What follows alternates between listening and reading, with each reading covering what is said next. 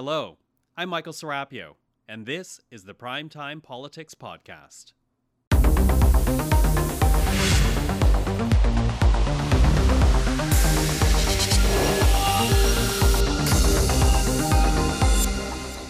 Tonight on Primetime Politics, landmark compensation approved.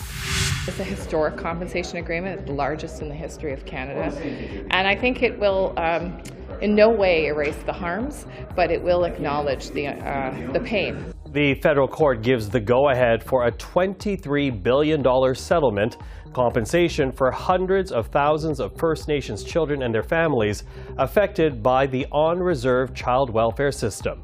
Coming up, we will speak with the Minister for Indigenous Services and a lawyer representing one of the co complainants in the case. Also, incidents of anti Semitic hate in the wake of the conflict between Israel and Hamas. We will speak with the head of B'nai B'rith Canada. And with polling numbers in a free fall, is there still a path forward for Justin Trudeau and his leadership? This is Primetime Politics. Hello, everyone. I'm Michael Serapio. The federal court has given its go ahead for a historic and massive settlement $23 billion to be paid by the federal government to hundreds of thousands of First Nations children and their families. It is compensation for the harm caused by Ottawa's chronically underfunding on reserve child welfare services for years. We often look to the federal government as the controlling partner in these um, types of arrangements, but actually the compensation is designed to be controlled and delivered by Indigenous people. Our job is to make sure the money is there, which it is, and to work with the uh, parties to ensure that they have the tools they need uh, in the delivery of the compensation. But I think the time has come for all of us to question um, how we conceptualize the federal government as having control over Indigenous peoples and really turn that on its head. This is about Indigenous people having control over a process that's long overdue. Now, this is the largest settlement agreement in Canadian history, and you just heard a bit of the Indigenous Services Minister in that clip. And for more, we're now joined by Patty Hajdu from the foyer of the House of Commons. Minister, thank you for being with us. Great to be here. Now, the courts uh, obviously have approved this compensation deal. I- I'm wondering what you hope it can do now for Indigenous people uh, who came into contact with child welfare services in the past and who are covered by this deal. Yeah, I think, you know, listen, like any compensation package, uh, this is an acknowledgement of the harm that was caused. And certainly survivors of that system have talked for a very long time of the kinds of things they've experienced as a result of the discrimination in the system. But I think for, uh, to be clear, I mean, compensation can't, uh, you know, it can't restore uh, many of those harms. It's an acknowledgement, though, that I think survivors have been calling for for a very long time. Okay, but you know, to that, I'm wondering what your your reaction is to Cindy Blackstock, of course, uh, a well-known advocate for First Nations children, and, and she says. Uh, with this compensation coming out, even before it came out, that there's still work to be done, that First Nations children are still, uh, as she says, being discriminated against and being poorly served by the system. What do you say to that? Well, I, I, would first of all thank Dr. Blackstock, uh, the litigants Moushoom and Trout, uh, um, who I had a chance to meet, by the way, at the uh, at a ceremony just yesterday here in Ottawa, and of course the AFN and the many litigants they represented for their ongoing commitment and advocacy. This isn't easy to advocate when, in fact, you're representing a class of people uh, that have experienced similar discrimination as as you have. Um, but what I would say to to Dr. Blackstock and to others is that the commitment of Canada is strong. The agreement in principle actually committed Canada not just to compensate individuals harmed, but to work on re, uh, reforming the system so that the child welfare system would end that discrimination, would be better suited to support families and children, and would ultimately result in uh, people reaching their full potential. Okay, and, and, when you talk about reforming, there there is that additional $20 billion uh, beyond the compensation that is meant for reform. How do you see that money being used and how quickly? Well, that uh, additional $20 billion, as you rightly point out, is part of the agreement in principle that was struck almost two years ago. And that, that $20 billion, that additional $20 billion, it is the foundation of the work that we're doing with the parties to transform a system that has long been rooted in systemic discrimination. So it's looking at everything from how uh, money is apportioned to how we can increase self-determination and, uh, for Indigenous peoples to uh, really manage their own affairs in terms of child uh, and uh, family and children's services. That work, by the way, we didn't wait for this, uh, this, this reform to happen. the government of Canada, as you know, a number of years ago passed C-92, which is about reforming child and family services and restoring control to First Nations. There's about 10 of these coordination agreements across the country now with long-term funding. But this is really a reflection of how all of the department's work needs to be adjusted and transformed so it's more,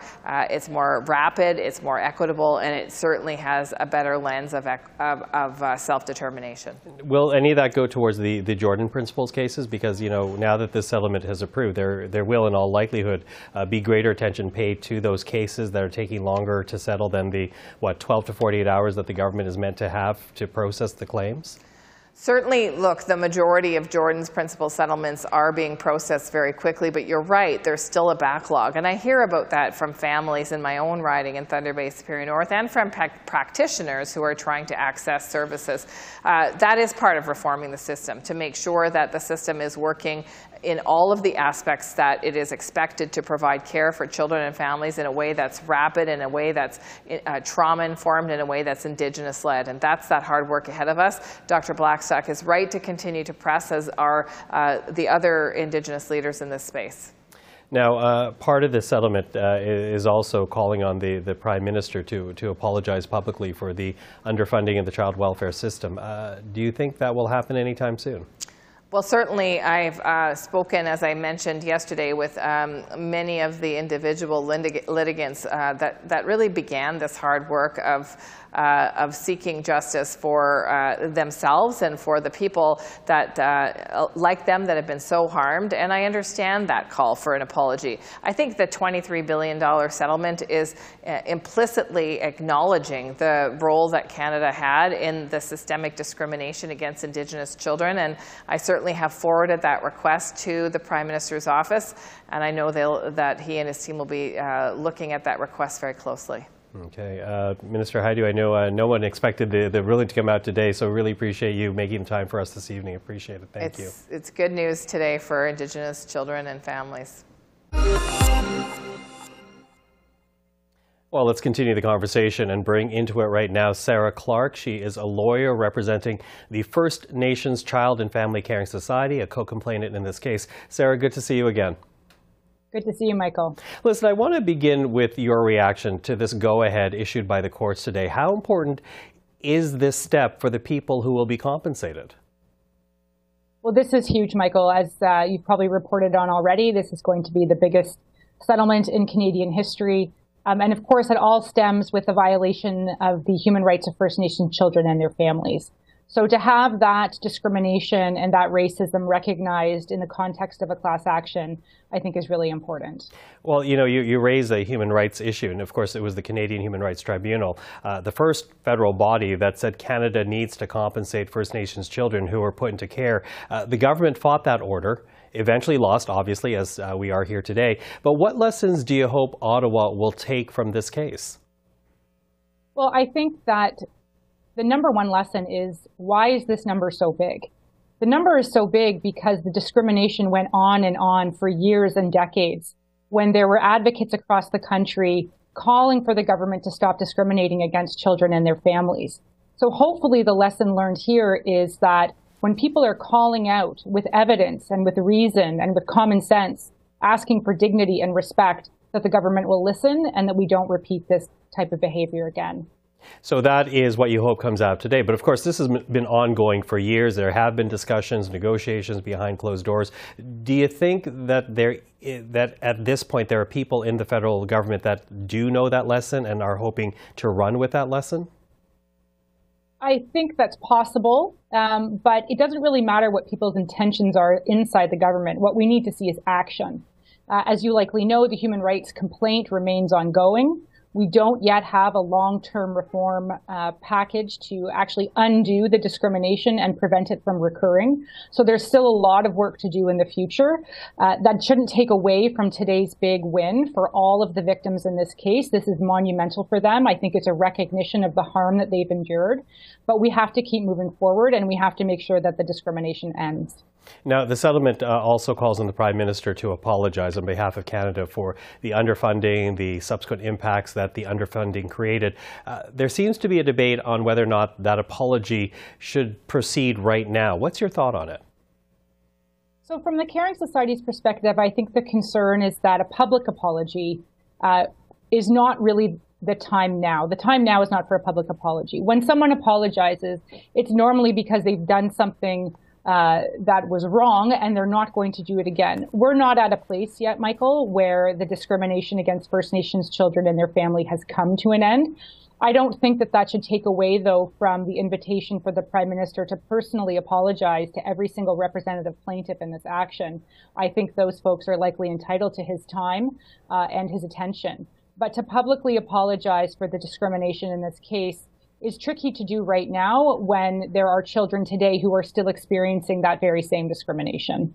So, $23 billion set aside for the compensation, an additional $20 billion uh, earmarked to, to address ongoing issues within uh, child family uh, welfare uh, services. Uh, what do you hope happens with that money? Where would you like this to go?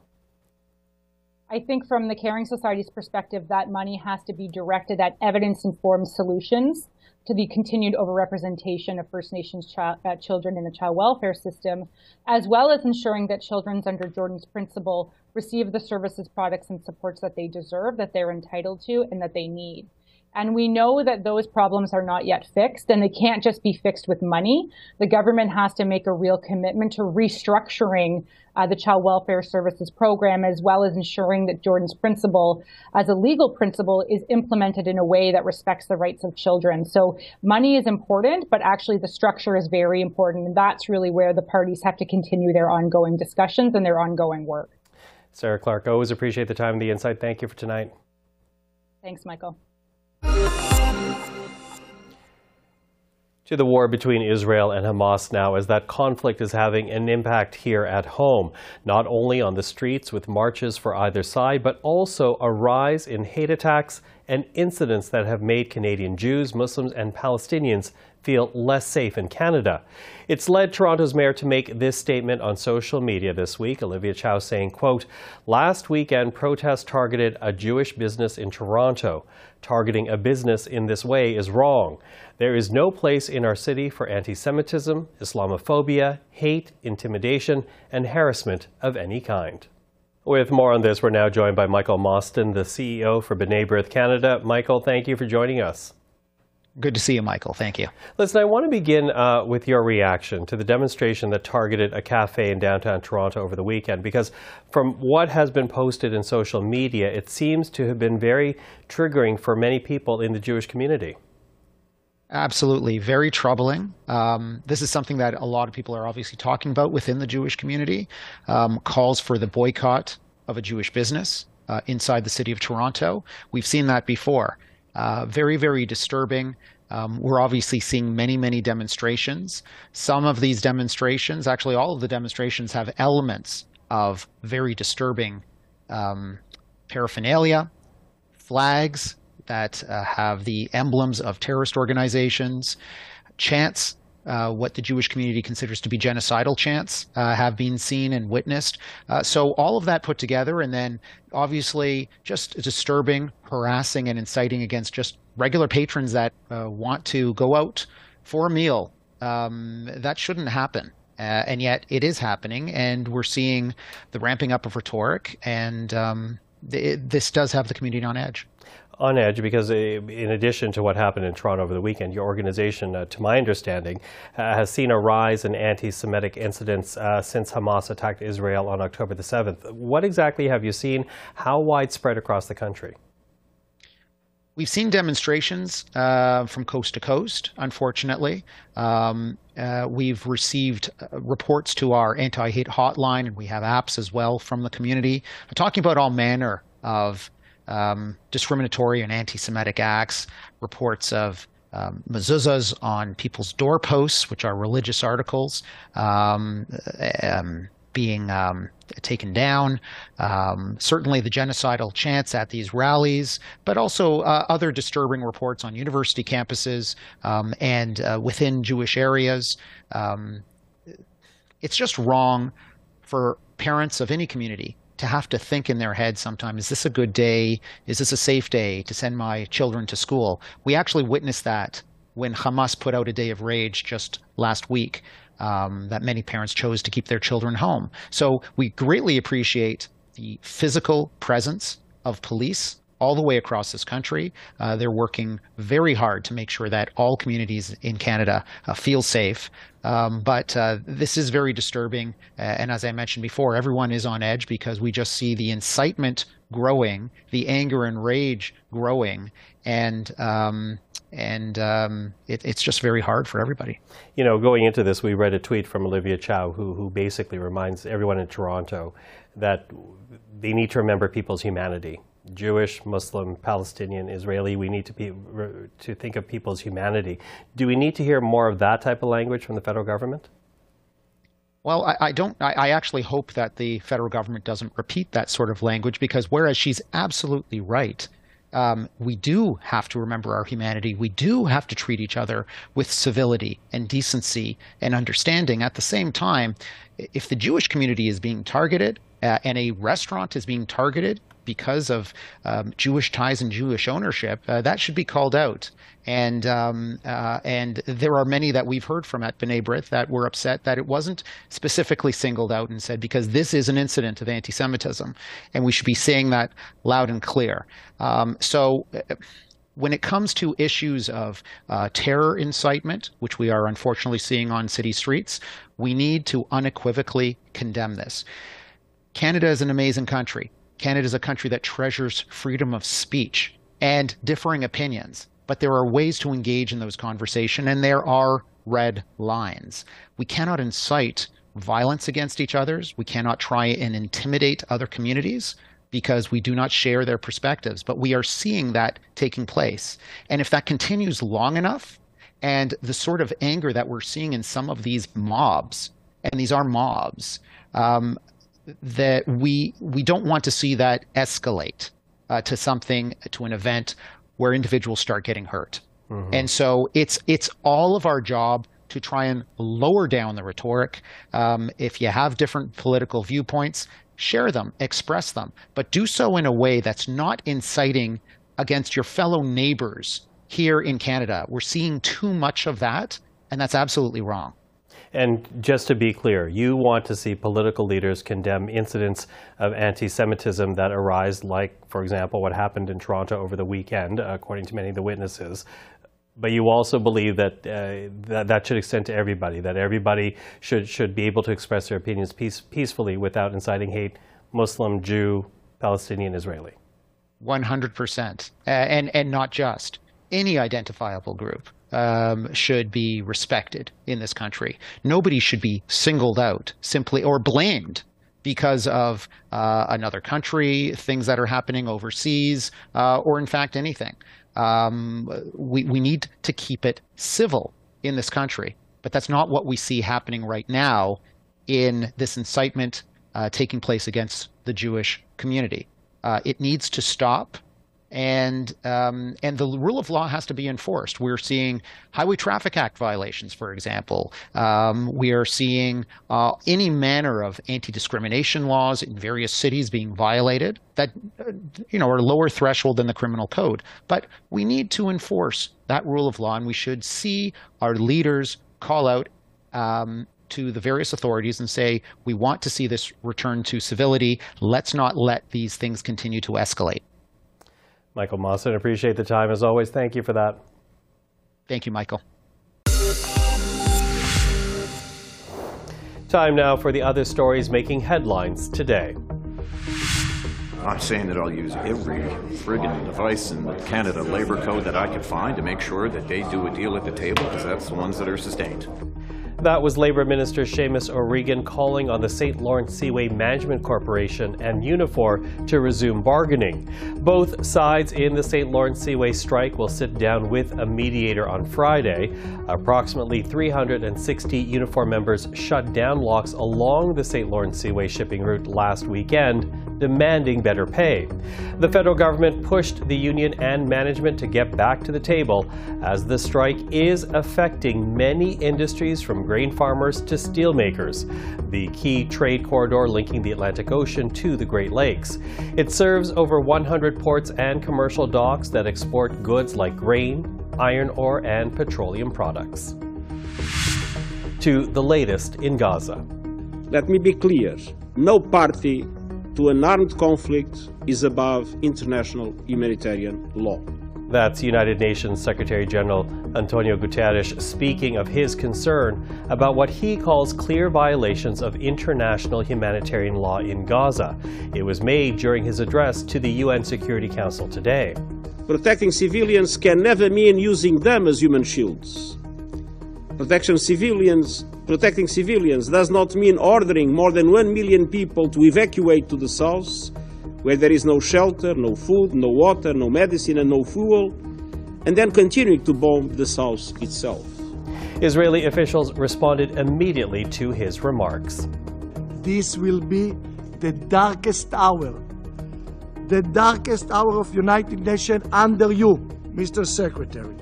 Israel's UN ambassador Gilad Erdan called on Guterres to resign immediately, and Foreign Minister Eli Cohen said he will not meet with Guterres.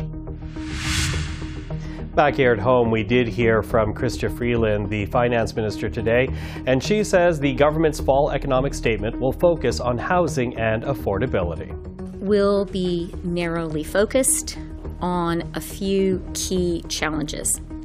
It will be focused on building more homes faster and making more homes available for Canadians to live in, on continuing our work to make life more affordable for Canadians.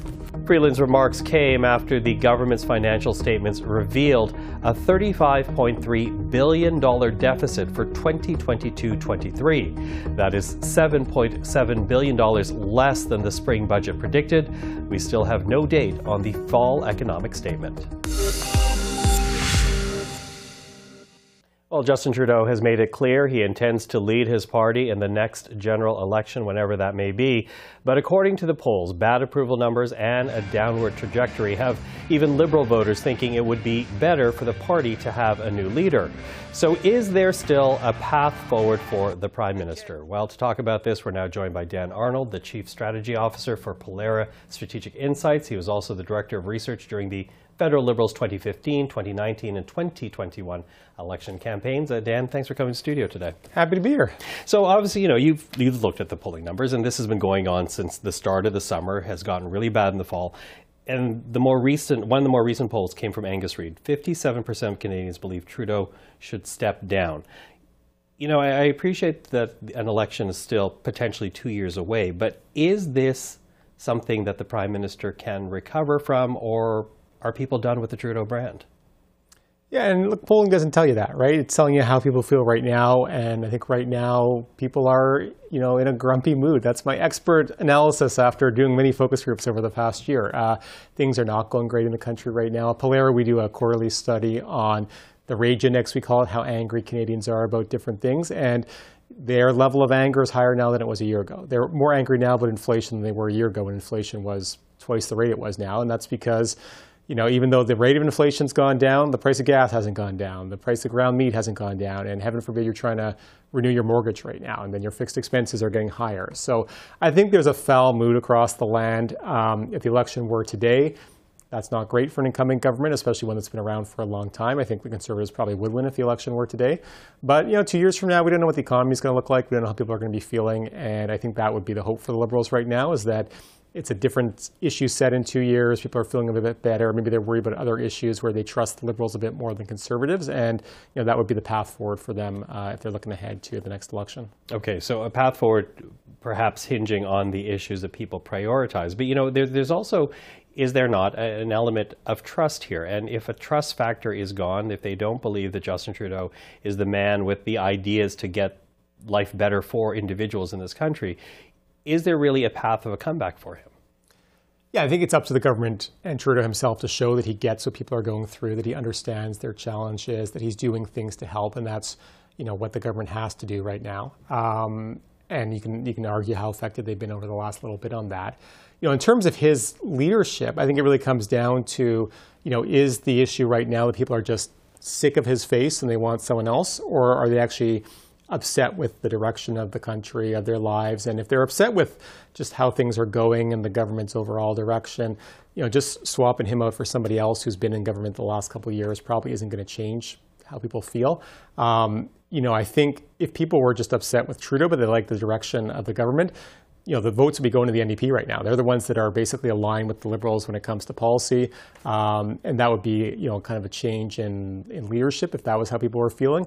Um, the fact that votes are going to the Conservatives, I think, tells me that it is basically being driven by this kind of economic unease, this economic malaise that's out there, and you know, a new leader is not going to solve that um, right away, anyways. Okay, new leader, and you know, it had me wondering because again, when you look at a lot of the polling numbers, they're saying that even liberal voters who voted for Trudeau the last few elections are, are, are softening right now. So if, if, that's the case, is there anyone in the liberal ranks who, who might become a leader who might do better than Justin Trudeau leading the party? Look, and that's I mean that's the great unknown. Uh, you don't know because he's been tested in election campaigns, and I think people have seen that he's a strong performer. He rises his his A game to the top level when it comes to an election campaign, when it comes to debates, firing up a crowd. Yeah, you know what you're getting there. And I think the hope for Liberals would be that he, he brings that to the campaign when it happens.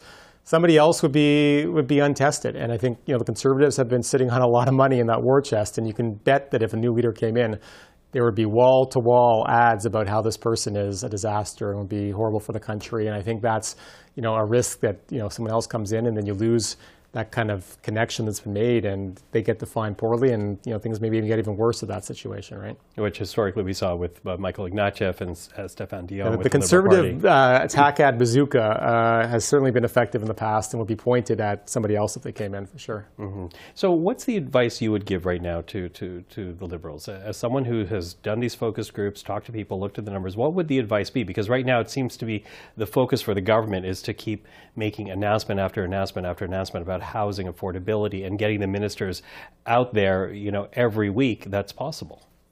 Yeah, I think for any government, you want to show voters that you understand what they're going through, that you're doing things to make their lives better, that you get it, that you're not out of touch. The kiss of death for any government that's been around for eight, nine, ten years is that people look at you and they say, they don't understand my problems. They're out of touch. So you need to do things to show that you get what they're going through. I think the housing announcements are good to that end. It shows the government understands what young people are going through, uh, what the challenges they're facing. They need to do more of that. They need to keep doing that. And then I think you know when you get into an election campaign, you know, if we're being honest, they got to draw a contrast with Poilievre. They're going to have to show that he's not somebody who uh, maybe you're upset with the current government. You got to show that the alternative is worse, and they're going to have to draw that hard contrast uh, with him in an election campaign. Except right now, when you look at favorability numbers, uh, Pierre Poilievre's numbers are going up, and of course the Conservatives are very much in the lead. How do you counter that? Yeah, and I think, look, in the short term, you know, I think a lot of that is driven by just frustration with the with the government. I think voters know a lot about Pierre Poilievre right now. We did a poll uh, Pollara last month where we asked people, can you name the leader of the Conservative Party of Canada? And they had to give the answer in their own words. We didn't give them a we didn't give them the name and say, how do you feel? We said, can you name this guy? And I was, you know, pretty pretty generous grading on this curve here. If you said his name is uh, Peter Poilignol or Pierre Poilievre, we said, okay, that's close enough. We give them a full mark on that. Uh, but even with that that generous curve, it was 57% of people who could actually name him, and that's you know, if you ask them, can you name three of his policies or something about him, I imagine the numbers would be even less than that. So I don't think people know a lot about him right now. And I think that, you know, when you get to an election campaign, that's an opportunity to, to fill in the gaps. And look, if he fills in the gaps in a positive light, his numbers could get even higher. But if the Liberals are effective at filling in the gaps and giving people some doubt about the risk, about you know the alternative, then I think you know that's the opening for, for the Liberals to maybe not be beloved and get reelected, but at least be the best option on the table and get reelected. Okay. Well, we'll see what happens. And of course, we'll speak again. Uh, Dan Arnold, thank you for the time. Anytime. And that is our program for this Tuesday evening. For everyone here at CPAC, thank you for watching. I'm Michael Serapio. Primetime Politics will be back tomorrow night. But up next, Esther Bégin avec L'Essentiel.